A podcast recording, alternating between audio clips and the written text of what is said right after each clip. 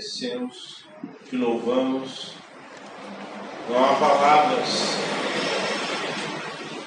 sequer para expressar o que nós sentimos aqui neste lugar, o que nós sentimos quando estamos na tua presença. Obrigado, Pai, pelo privilégio desses dois anos estarmos aqui vivos, não por nós mesmos, por nos ajudar no meio das fraquezas, por, por dizer, faz, nos fazer como dizem em Hebreus 11, e da fraqueza tiraram forças. Porque a força veio do Senhor, a alegria veio do Senhor também, porque muitas vezes o desejo era de largar tudo e ir embora. Muitas vezes é, o desejo era de largar e de desistir, mas o Senhor nos, permanece, nos fez permanecer e nos, nos guiou com a mão poderosa e nos fez chegar até aqui. Nós podemos dizer, Ebenezer, até aqui nos ajudou o Senhor. Obrigado. Espírito Santo, como sempre, a sua presença é mais do que bem-vinda aqui neste lugar. E com certeza, importa é que a tua presença permaneça. Importa que o Senhor cresça, continue crescendo, crescendo cada vez mais e que nós continuamos diminuindo e diminuindo a cada vez mais. Para que o Senhor tenha cada vez mais espaço para crescer, não só neste ambiente, mas dentro de nós também. Obrigado, Senhor. Importa é que a tua presença se manifeste neste lugar e de ninguém mais. E a ti nós daremos toda a honra e toda a glória, pois só o Senhor é digno. Amém e amém. Amém.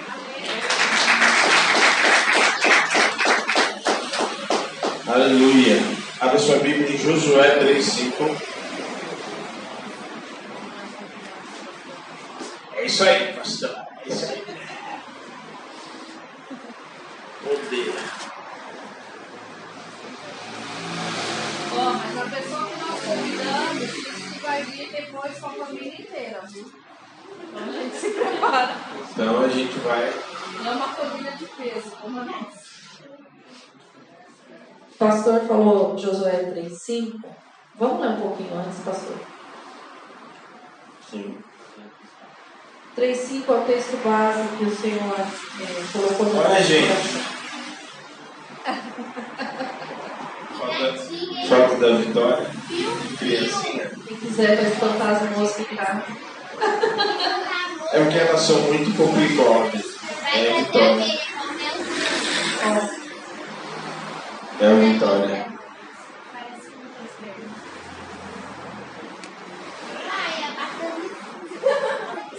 nós estamos mostrando Gente, aqui a ó, a sua foto da. Vitória. Que benção. Gente, eu tô tentando arrumar o ego dela. Ela se achava feia, eu falei que ela era uma princesa, agora ela é uma princesa e tá muito acima, então eu tô tentando diminuir. Quando vocês verem postando lá no Facebook, ah, princesa, é Fiona, pra ver se a gente controlar. Equilíbrio.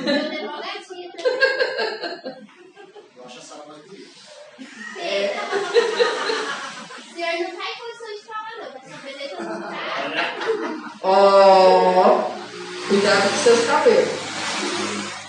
Posso ler, pastor? Josué 3, versículo 1 diz assim: Levantou-se, pois, Josué de madrugada, e tendo ele todos os filhos de Israel partido de Sitim, vieram até o Jordão e pousaram ali antes que passassem. Sucedeu ao fim de três dias que os oficiais passaram pelo meio do arraial e ordenaram ao povo, dizendo: Quando virdes a arca do Senhor vosso Deus, e que os levitas sacerdotes a levam, partirem, pois vós também, do vosso lugar, e a seguireis. Contudo, haja distância de cerca de dois mil côvados entre vos, vós e elas, não vos achegueis a ela, para que conheçais o caminho pelo qual haveis de vir, visto que por tal caminho nunca passastes antes.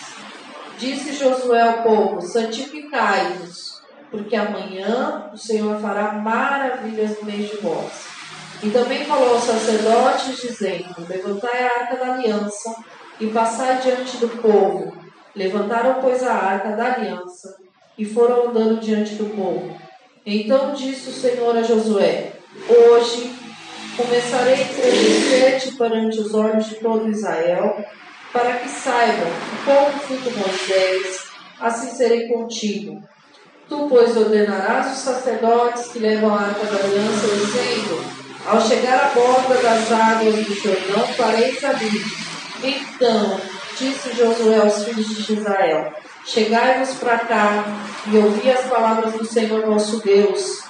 Disse mais Josué: Nisto conhecereis que o Deus vivo está no meio de vós e que todo lançará diante de vós os cananeus, os heteus, os heveus, perezeus, os gigazeus, os amorreus e os jebuseus.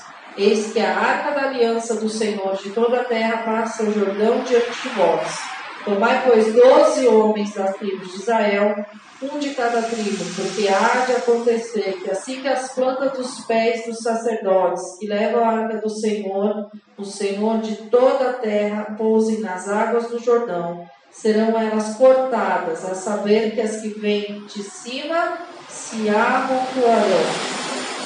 Tendo partido o povo das suas feitas para passar o Jordão, levando os sacerdotes a arca da aliança diante do povo. E quando os levaram a arca, chegaram até o Jordão, e os seus pés molharam a borda das águas, porque o Jordão transbordava sobre todas as suas ribanceiras todos os dias da série. Pararam-se as águas que vinham de cima, levantaram-se num montão muito longe da cidade de Adã, que fica ao lado de Sartã, e as que desciam ao mar da Arabá, é o mar salgado, foram de todas cortadas. Então passou o povo de frente para Jericó. Porém, os sacerdotes que levaram a arca da aliança do Senhor pararam firmes no meio do Jordão, e todo Israel passou a pé enxuto, atravessando o Jordão. Amém?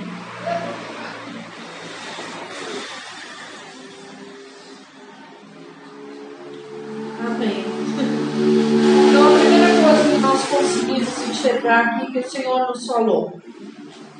A arca da aliança, ela representa o quê? O que a arca da aliança representa? A presença de Deus. A presença de Deus, ela precisa estar na nossa frente.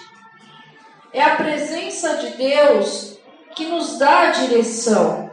É a presença de Deus que nos faz reconhecer o caminho ao qual nós vamos trilhar. Por quê? Porque o Senhor falou para Josué que ia levar ele por um caminho ao qual não conhecia. Ninguém tinha passado pelo Rio Jordão a pés enxutos.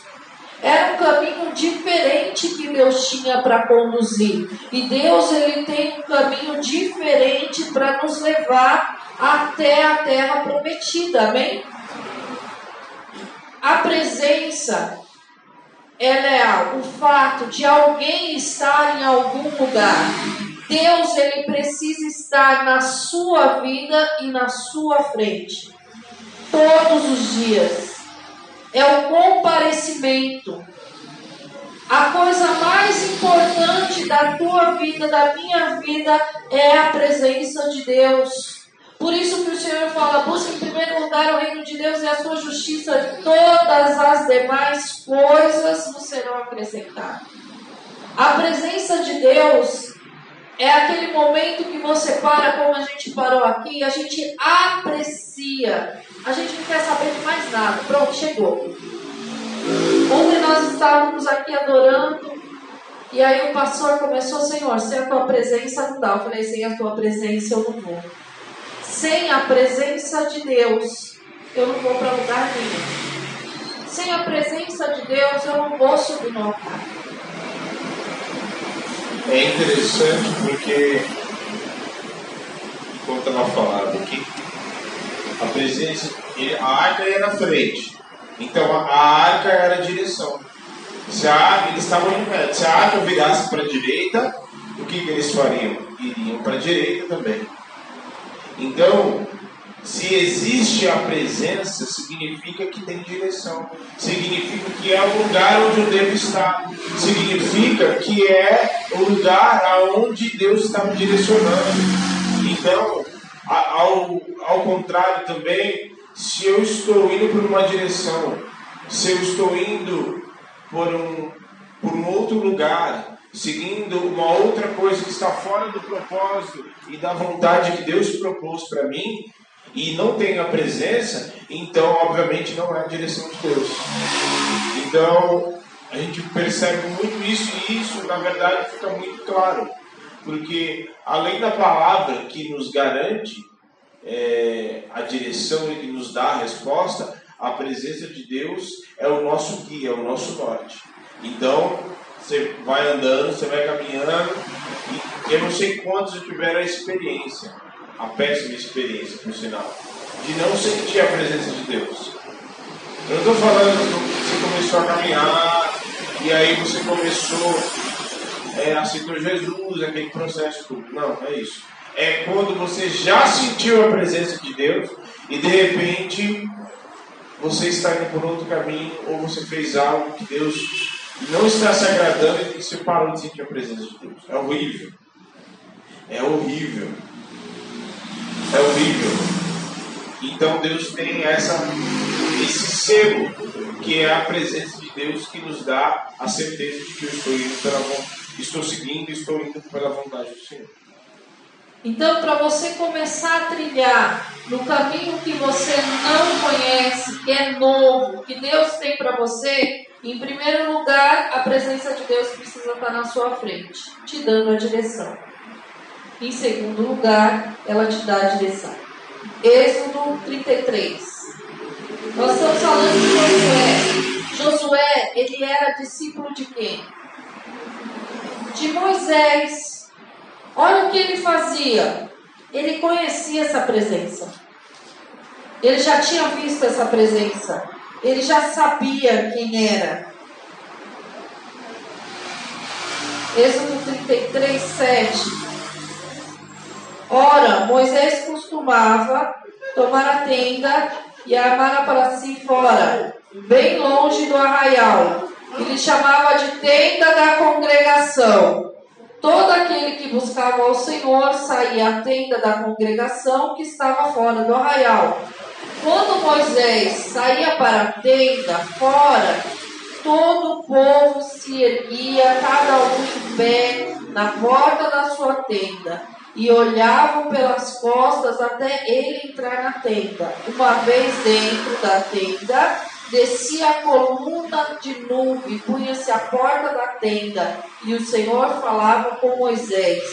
Todo o povo via a coluna de nuvem que se detinha à porta da tenda. Todo o povo levantava, e cada um à porta da sua tenda adorava ao Senhor. Falava o Senhor a Moisés face a face, como qualquer fala ao seu amigo. Então voltava Moisés para o arraial. Porém, o moço Josué, seu servidor, filho de Num, não se apartava da tenda, ele permanecia olhando. Ele permanecia vendo a nuvem na porta da tenda. Falei besteira, presbítero? ele permanecia. Então ele reconhecia a presença de Deus. E olha que Moisés ele fala para o Senhor no versículo 5, 15, perdão. Então me disse Moisés: Se a tua presença não vai comigo, não nos faça subir deste lugar. Porque Deus disse que ia dar vitória, Deus disse que ia entregar a terra, Deus disse que ia fazer tudo que ele tinha prometido. Mas a presença dele não ia para não consumir o povo. E Moisés falou assim: se a tua presença não for, não. Ele tinha aprendido com Josué, com Moisés, o quanto a presença de Deus é importante. Se a arca representava, a gente está falando de coisas simbólicas, e aí a gente está falando de fé. Porque a palavra diz que o Espírito Santo habita em nós. Hoje, nós somos essa arca. Hoje, nós somos o templo. Porque nós carregamos o Espírito de Deus em nós. Agora, humanamente falando, você virar para uma pessoa e falar assim: o Espírito Santo está dentro de você, porque ela acabou de entregar a vida dela para Jesus, é loucura. Quem é que entende isso? Senão aquele que sente essa presença dentro dele.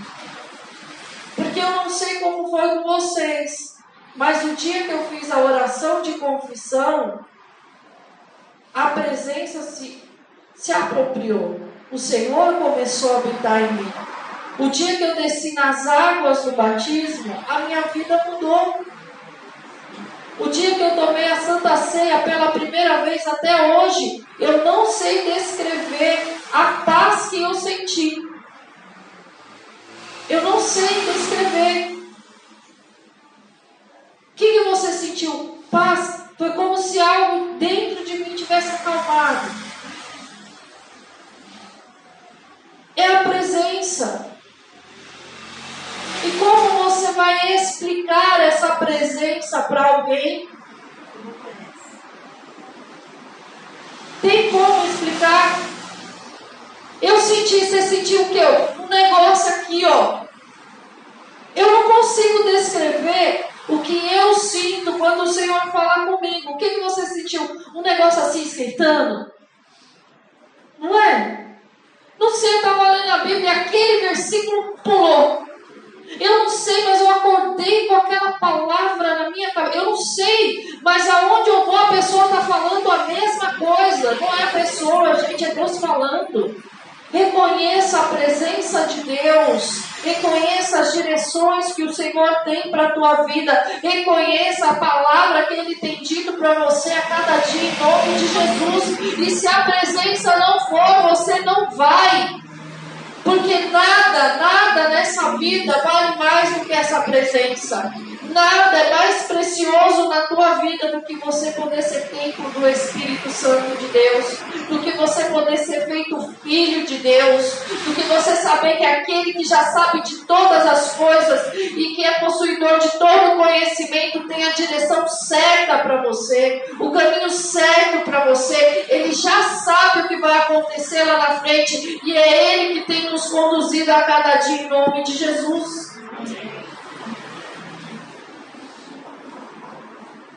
E só tem como ter a presença. Um dos pré-requisitos, na verdade, esse é o pré-requisito primordial para ter a presença, que é a santificação.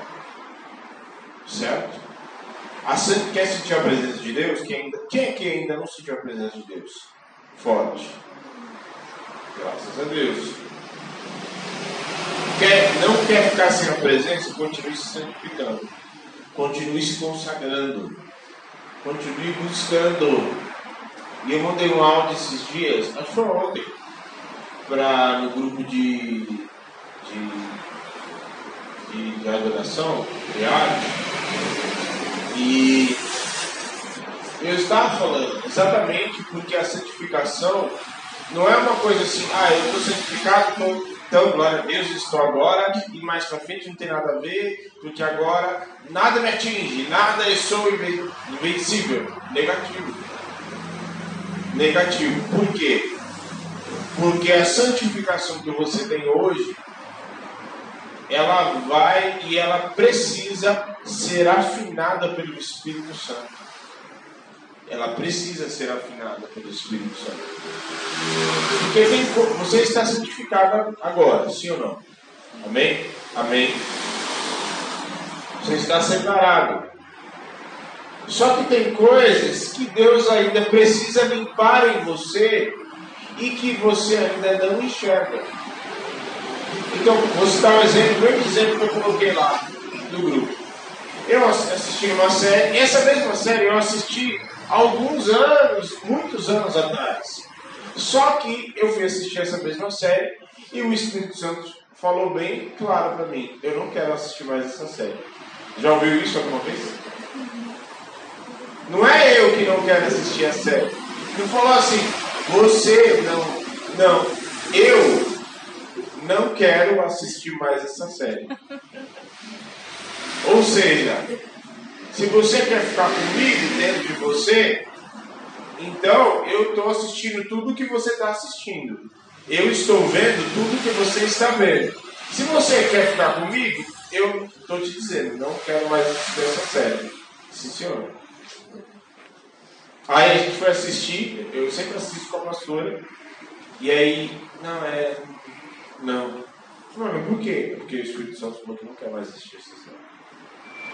E assim, não tem nada demais, é pornografia, não é? Mas ele não quer.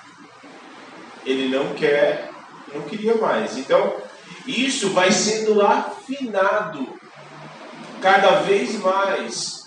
A princípio você não vê nada demais em conversar com determinadas pessoas. Só que vai chegar um momento que o Espírito Santo vai falar assim: é, Eu quero que você converse com pessoas que conversem comigo. Entendeu? Entendeu? O Espírito Santo vai te falar para você conversar com pessoas que conversam com ele em outras, em outras ocasiões, entendeu? Então, é um nível de santificação que vai sendo afinado a cada dia. A cada dia. Hoje você não vê nada demais em fazer determinadas coisas. Só que ele vai nos afinando, nos afinando, nos afinando, vai mudando os nossos comportamentos, comportamentos esses que hoje você não vê nada demais. Mas não sou eu que vou dizer, é o próprio Espírito. E aí, a ponto de você começar a se sentir mal em fazer determinadas coisas, em se sentir incomodado em fazer, em assistir, em conversar com determinadas pessoas. E aí, para não me derogar muito, santificação é um modo de vida para viver maravilhas. O que, que nós lemos? Santificarmos porque amanhã o Senhor fará maravilha no meio de nós. Santificação, as maravilhas vêm da mão de quem? Vamos, equação, vamos fazer continhas espirituais. Santificação vem das mãos de quem? Ou maravilhas vêm da mão de quem? De Deus. E eu já falei aqui em uma outra ocasião que só pode tocar naquilo que é santo quem é? Quem está santificado, quem é santo. Se as maravilhas vêm da mão de Deus e Ele quer fazer maravilhas no meio de nós, de nós aqui, então, para eu viver estas maravilhas, eu preciso estar santificado. Deus ele é um Deus de desafios. Ele não vai deixar você lá quietinho, acomodadinho. Deus ele é um Deus de desafios. Então ele te chama para você viver o quê? O sobrenatural. Por quê? Porque abrir o Jordão para o povo passar a pé enxuto é maravilha, é o sobrenatural. Só que para isso você tem que se levantar e ir até o Jordão. Para isso tem que ser feito de acordo com a direção que ele deu.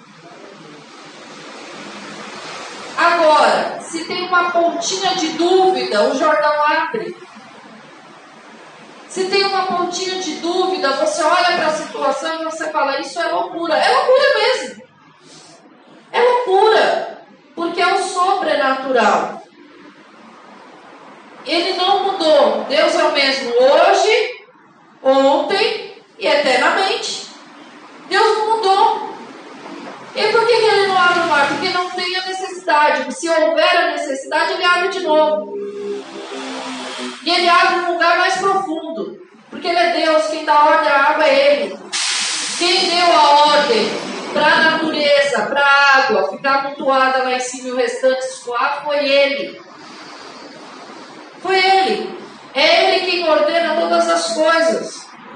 Se ele quiser dar uma ordem e falar, terra, para agora, você não vai girar, vai ser noite no. Não quero não, senhor, é só brincadeirinha. Faça aí. Mas vai ser noite no Brasil, aí uns três dias vai ficar noite. Para, não vai girar. E aí? Ele é Deus, Ele é quem sabe as consequências, Ele é quem sabe o que faz. Ele é quem ordena. Mas para isso, precisa da santificação, da separação. Você é marcado, você é separado. Entenda que desde o princípio Deus queria um povo para Ele. Ele chamou o povo hebreu para ser um povo dele. Ele trouxe uma marca na carne para ser dele. E ele te chamou e te transformou para ser dele. Se você for igual a todo mundo, que separação que tem? Se você pensa como todo mundo pensa, enxerga como todo mundo enxerga e age como todo mundo age, ah, Senhor, me cura. E toma um remédio de dor de cabeça. Vamos falar de dor de cabeça. É natural. Senhor, me cura. Não estou falando contra remédio, mas eu estou falando de crer, de ser diferente de acreditar nas coisas de uma maneira diferente. Como pastora, a própria pastora Raquel citou na vigília. Estava tudo retido. Deus falou, vai lá cantando a música e dá volta lá no centro de São Paulo. É coisa de maluco. Não é? É coisa de doido. É coisa de gente que tem fé. Porque fé é loucura para o mundo. Deus chamou as coisas? Então está na hora da gente acreditar mais naquilo que o Senhor tem para as nossas vidas, independente do contexto ao nosso redor, em nome de Jesus. Se Deus te chama para um desafio, você vai amarelar? Se Deus está falando para você que é para você ir, você vai. Ah, mas Senhor, eu, eu, vamos lá. Deus nos chama, amor, olha, Deus está chamando para abrir a porta de casa, mas olha a condição da nossa casa. Tem condição de abrir a porta de casa? Mas nós abrimos. Abrimos. Tem condição. Ah, mas olha. Não, amor, mas para isso a gente precisa estar alinhado. Deus vai alinhando no caminho. Deus vai alinhando e ajustando todas as coisas no caminho. É no caminho que os discípulos lá enxergaram, é no caminho que os leprosos foram curados, é no caminho, é no caminho. Quem ficou parado lá esperando o povo passar foram os sacerdotes, mas o povo ainda estava passando, Israel ainda estava se movimentando. Você precisa se movimentar em nome de Jesus. Se, se Josué na verdade, Josué, eu tenho cinco, cinco pontos muito importantes aqui para a gente finalizar. Não, peraí, vai finalizar nada ainda não, calma aí. Finalizar a minha parte. É... Que se Josué pudesse, se pudesse dar outro nome, podia se chamar Jesus também. Porque tudo que está escrito, todo, cada passo é, escrito no livro de Josué, ele conversa com a obra da cruz, ele conversa com, com aquilo que Jesus fez por nós. Então, você vê uma ordem muito específica. Entenda uma coisa: nada está escrito na Bíblia à toa. Nada está escrito na Bíblia. Ah, Deus quis e jogou lá. Sim. Não. E detalhe: entenda e leia a Bíblia a partir de hoje da seguinte forma: toda a Bíblia, principalmente o Antigo Testamento, na verdade tudo, Novo, tudo. Mas eu me refiro ao Antigo Testamento porque Jesus não havia vindo como homem ainda. Tudo o que Deus escreveu na Bíblia, tudo que Deus fez, os acontecimentos, tudo ele construiu toda a história para se cumprir em Cristo. Tudo conversando e direcionando, apontando para Cristo. Então, como que aconteceu a ordem cronológica das coisas ali na travessia? Primeiro, a passagem do Jordão. Certo? Passagem do Jordão. E assim, era algo inevitável. Era algo que ninguém poderia impedir. A passagem deles para o Jordão. Assim como eles passaram pelo Mar Vermelho. E a passagem do Jordão não pôde ser impedida, né? Não pôde, porque de uma forma ou de outra eles chegaram do outro lado. O sacerdote esperou e tudo, eles passaram junto, mas eles passaram e chegaram do outro lado. Porque Deus fez com que eles passassem e eles olhassem, e inclusive pouco antes, até o Senhor fala para Josué: Ó, Fique atento porque eu vou mostrar, eu vou engrandecer o teu nome. E assim como eu fui com Moisés, vou mostrar para esse povo. Porque assim como eu fui com Moisés, assim eu também serei com você. E assim como Deus foi com Moisés, com Josué, com Davi, com todos os grandes homens da palavra, assim Ele vai ser com você também. E inevitavelmente, não importa o que o inimigo queira fazer com você, não importa as lutas, não importa as grandes dificuldades, às vezes parece que tem coisa que vem contra aquilo que Deus te prometeu, que vem exatamente, você acaba de receber uma palavra que conversa e que é, vem exatamente batendo com aquilo Deus falou com você nas suas orações, numa palavra que você recebeu, mas aí você vai para o seu trabalho, vai no meio da tua família, vai em outros lugares e você se depara com uma outra realidade que vem totalmente contra aquilo que você recebeu. Só que o que vai prevalecer na tua vida é que você vai chegar do outro lado e não importa o que aconteça. E assim o povo chegou lá do outro lado e não teve ninguém, não teve nada que pode que pôde impedir deles chegarem do outro lado e passar o Rio Jordão. E assim também a obra da cruz não teve ninguém. Tentaram pregar na cruz, tentaram fazer o que eles quiserem os que eles quiseram colocar, inclusive, lá na turma, falar assim: agora já era, já acabou, ele fez, ele fez, aconteceu, mas vencemos. Não, porque ele ressuscitou no terceiro dia e nada pôde impedir a obra da cruz, e assim também nada vai poder impedir aquilo que Deus já prometeu, e a obra da cruz continua na tua vida em nome de Jesus. Amém? E segunda ordem, a circuncisão. Logo depois que eles fazem, passam o Jordão, colocam as pedras como memorial ali, e aí vem a circuncisão. Circuncisão, corta o prepúcio do homem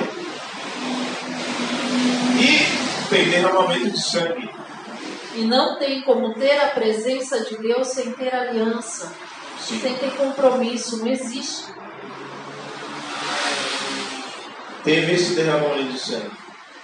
Teve a marca, era a marca da aliança. Você precisa ter a marca da aliança dentro de você. Você precisa, e isso é uma coisa que você não pode botar na mesa para negociar. Isso tem que ser inegociável.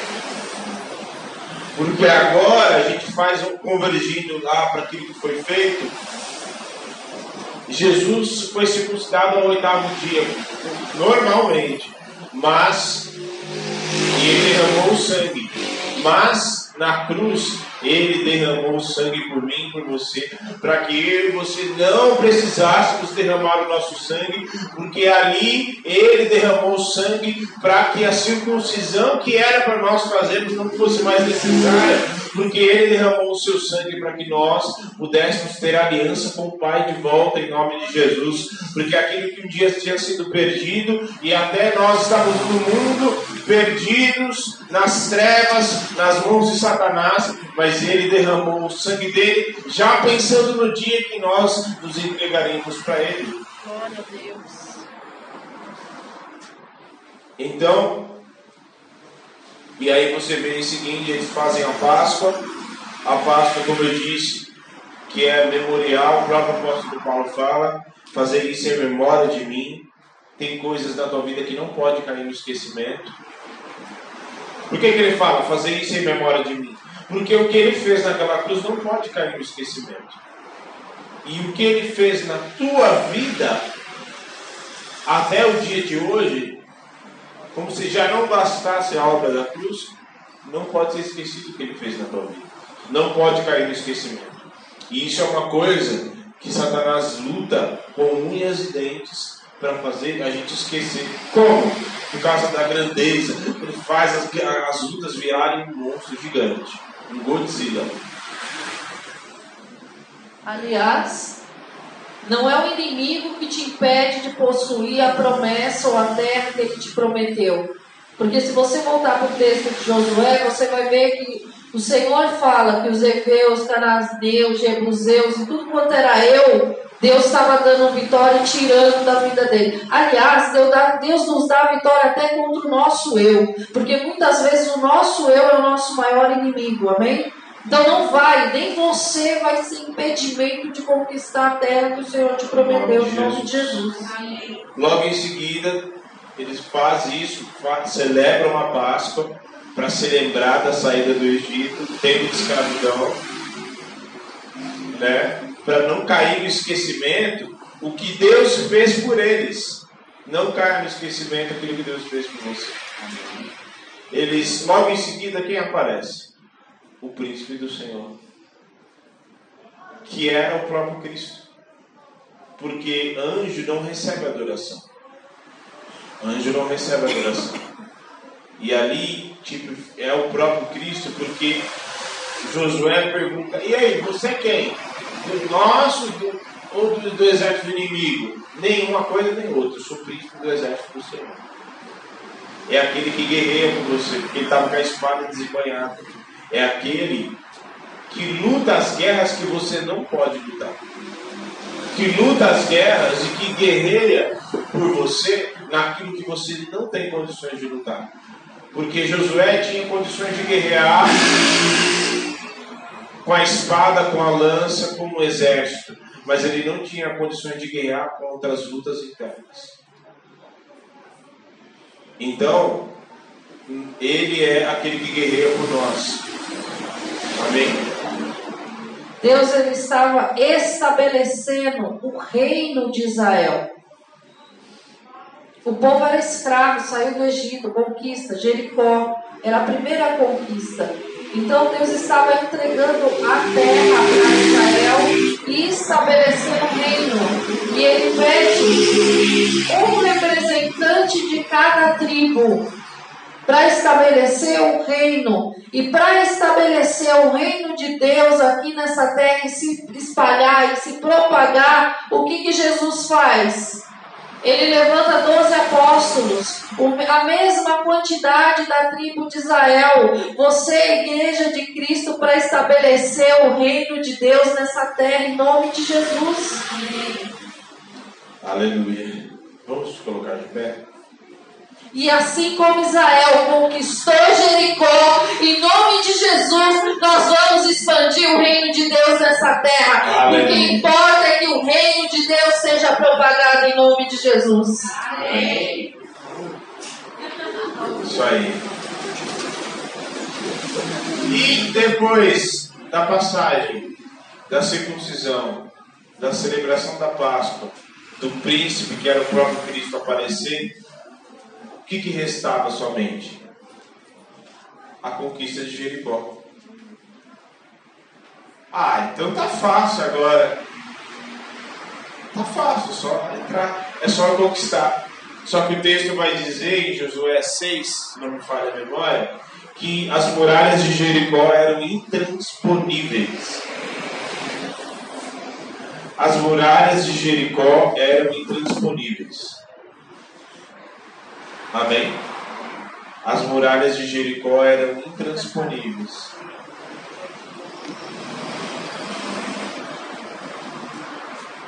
E, e talvez tenham coisas na nossa e na, na minha vida, talvez na tua vida, que sejam intransponíveis. Não tem como entrar. Não tem como vencer. Certo? Não tem como vencer. Eram intransponíveis. O texto diz que ninguém entrava e ninguém saía. Ninguém podia derrubar aquelas muralhas. Ninguém. Não podia derrubar com a força humana. Mas eles, o texto diz, a gente leu antes, quem estava na frente deles? A arca, que representava o próprio Cristo. Certo? E aí a gente faz uma reflexão que o problema da humanidade, o problema do pecado, o problema que o pecado trouxe para a humanidade, você não faz ideia dos problemas que o pecado trouxe para a humanidade.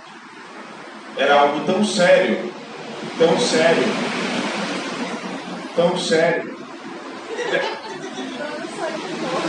Descansei, não. Era algo tão sério. e não, não, não, não apenas oferecer um cordeiro, um, sacri, um bode por sacrifício não, é, não, não tinha mais sentido. O próprio Deus teve que, o verbo teve que ficar em carne, teve que se encarnar, teve que sair da eternidade, entrar na vida dos homens. Tá tudo bem, Fabinho. Fique faz. Teve que entrar na vida e viver como homem, se esvaziar da, tua glória, da sua glória, se esvaziar da sua própria glória para morrer no nosso lugar. Era algo intransponível, só que Deus já tinha um plano traçado também. E aquilo que era intransponível, aquilo que era intransponível, que era assim como as muralhas eram intransponíveis, Deus tinha um plano. Tudo aquilo que você, tudo aquilo que é difícil, muito difícil, impossível. Entenda bem, guarde isso. Tudo aquilo que é impossível e tudo aquilo que é intransponível não tem como resolver. Sabe, aquilo que não tem como resolver, Deus tem um plano para isso. Deus tem um plano para cada situação impossível das nossas vidas.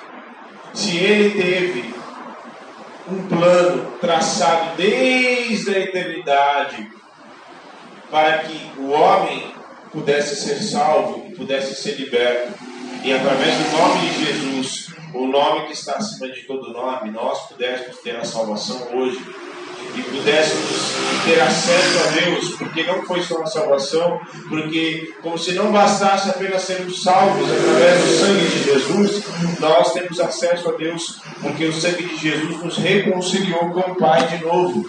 Aquelas muralhas eram intransponíveis, mas Deus tinha um plano para aquilo que era intransponível e aquilo que era impossível. Tudo aquilo que é impossível e intransponível, não tem como entrar, não tem Pastor, você não sabe da minha história, você não sabe, não tem como, não tem como perdoar. Olha o que essa pessoa fez. Tem solução sim, porque Deus já tem um plano traçado para cada situação impossível, para cada situação intransponível na tua vida, para cada situação que não tem como resolver. Deus tem um plano traçado em nome de Jesus, e assim também o Senhor vai fazer o plano dele se cumprir na tua vida para essa situação impossível, para essa situação intransponível, para essa situação que não tem como resolver. O Senhor entra com uma provisão para resolver em nome de Jesus. Entra com a estratégia do céu, porque a estratégia não foi humana. Entenda bem. A estratégia não foi humana. A estratégia foi espiritual. Rodeia as muralhas. Põe a arma na frente. A presença sempre, sempre, sempre na frente. O que, que é presença? O que, que é a arma na frente? O que, que é o gatoveta? E a gente precisa de um martelo, de uma marreta, de uma espada, de quebrar essas pedras aqui. Não. Não é solução humana. Não é com soluções humanas que você vai vencer o que você precisa vencer. E o que você já deu por. Não tem como. Olha para a história dessa igreja. Tudo aquilo que a gente aprendeu a fazer, a gente está fazendo no nosso, do nosso jeito, no nosso daço, com o nosso achismo. Deu certo? E quando nós abrimos mão, o Senhor não se moveu, Deus não tem uma promessa com relação a essa igreja, esse povo, esse bairro, as nossas vidas, não nos envolve dentro dessa promessa. Deus não tem a promessa da expansão do reino. Deus não falou que amar a Ele sobre todas as coisas e amar o nosso irmãozinho como nós nos amamos, para que as pessoas possam enxergar em nós o amor dele, possam receber desse amor também. Não é essa estratégia que Deus tem nos dado. Deus tem um plano perfeito. É só andar de acordo na direção que Ele tem nos entregue. Aonde nós vamos conquistar a terra? Qual é a terra que nós vamos conquistar? Qual é a terra que você precisa conquistar? A tua casa, a tua família, você conquista com testemunho. É um bom testemunho na tua casa e na tua família. É agindo de acordo com a palavra de Deus que vai fazer a diferença em nome de Jesus. Qual que é a direção que o Senhor tem para a tua porta de emprego? É aquela que Ele já te deu. Você precisa se levantar e dar e conquistar. No caso da pastora Raquel foi lá das voltas. E para você, o que, que o Senhor falou para você? Porque eu tenho certeza que o Senhor já te deu a direção em nome de Jesus. Qual a direção que o Senhor nos deu para essa igreja como evangelismo? Ele já deu há muitos anos atrás. Nós começamos dentro dessa direção. E esses dias o Fowler falou que ia mudar a estratégia de evangelismo. É essa mesmo. É isso mesmo. E Deus ainda nos falou mais que nós precisamos ir nessa estratégia junto. Porque aonde nós colocarmos a planta para os nossos pés, o Senhor vai nos dar por herança. Porque essa herança não é nossa, essa herança é dele. Só é nossa porque é dele. Amém? Feche os teus olhos. Feche os teus olhos. Nesses dois anos, nós temos muita história para contar. E é isso mesmo. Isso mesmo. Nós temos que ser gratos. Porque muitas coisas Deus fez nesses dois anos por nós. Por isso, em nome de Jesus, comece a agradecer ao Senhor. Agradeça a Deus por tudo que Ele fez.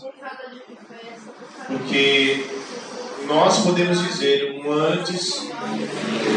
Eu era uma pessoa antes desses dois anos. Antes. Depois, hoje, eu sou uma outra pessoa. O Senhor construiu e fez uma história e eu tenho história para contar nesses dois anos. Em nome de Jesus. Em nome de Jesus. Em nome de Jesus. Pai de amor. Nós somos teus, nós somos gratos a Ti, Senhor. Gratos a Ti. Obrigado, Pai. Obrigado pela Tua obra naquela cruz. Obrigado porque o Senhor nos sustentou.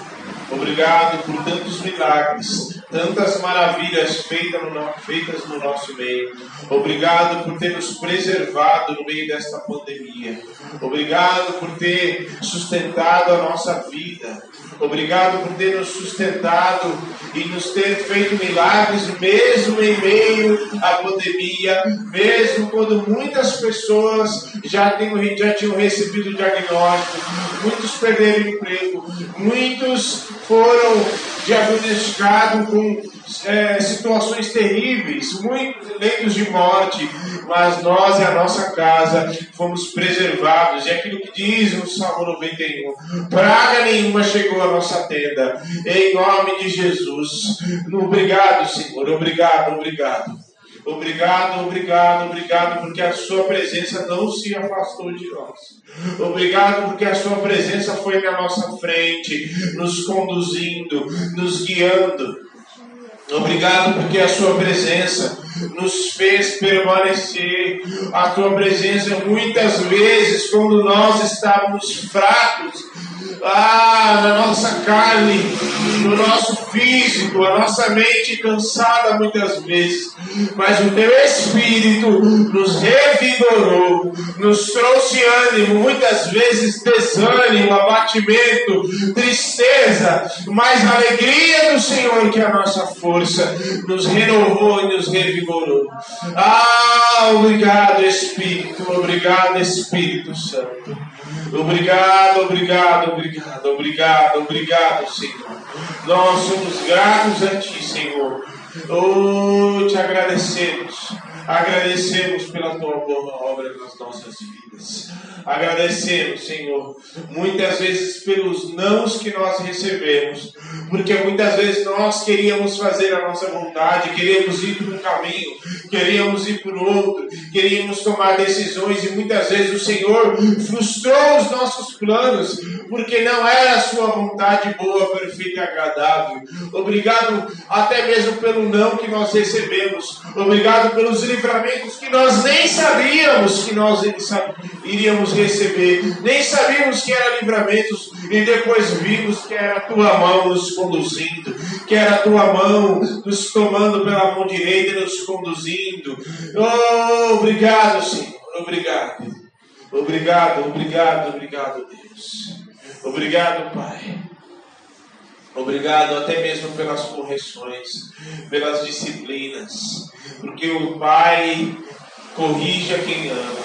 Obrigado pelas palavras duras muitas vezes, porque recebemos, porque o Senhor nos ama. Obrigado pelas palavras de correção, pelas exortações. Obrigado, agradeça, querida, até pelas palavras duras que você, recebeu. Porque o Pai não tem o desejo de nos matar, mas o desejo de nos corrigir, de nos fazer um vaso novo de quebrar o vaso, mas fazer um vaso perfeito, um vaso que, que seja recipiente da glória dele e recipiente para que suba como incenso agradável a Deus. Obrigado, Pai. Nós te agradecemos e te louvamos em nome de Jesus. Amém.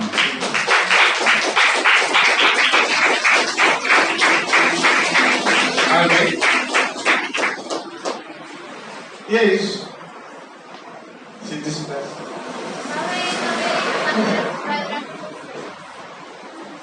Mas não pode finalizar? A gente já está beijinho, vocês olham? É? Tá. Sim, senhor.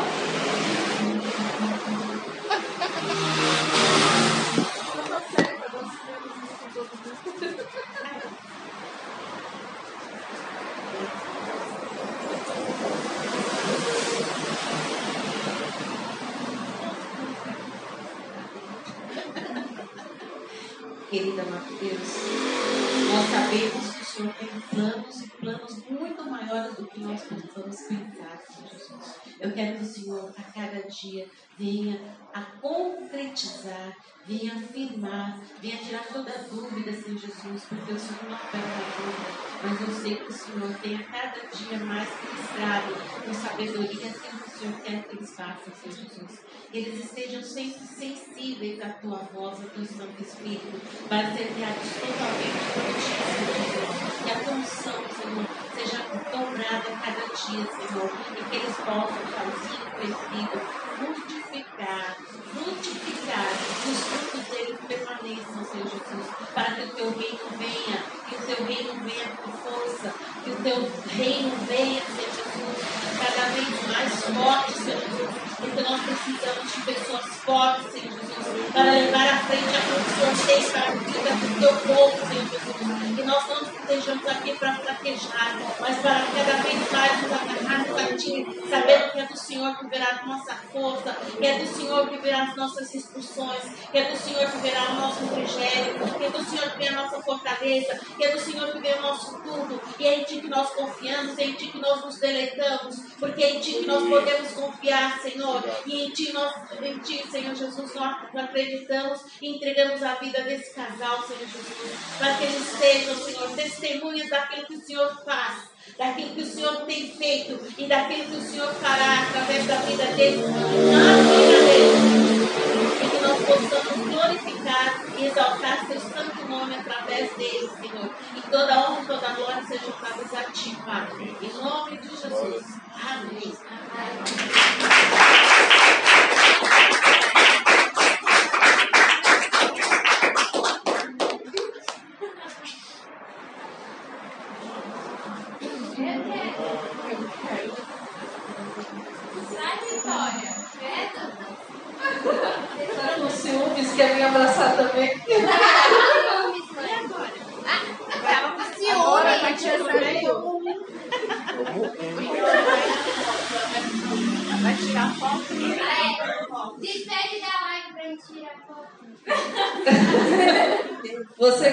Instagram, que precisa de oração, que precisa de aconselhamento, tem uma equipe aí para te atender, para passar nosso telefone.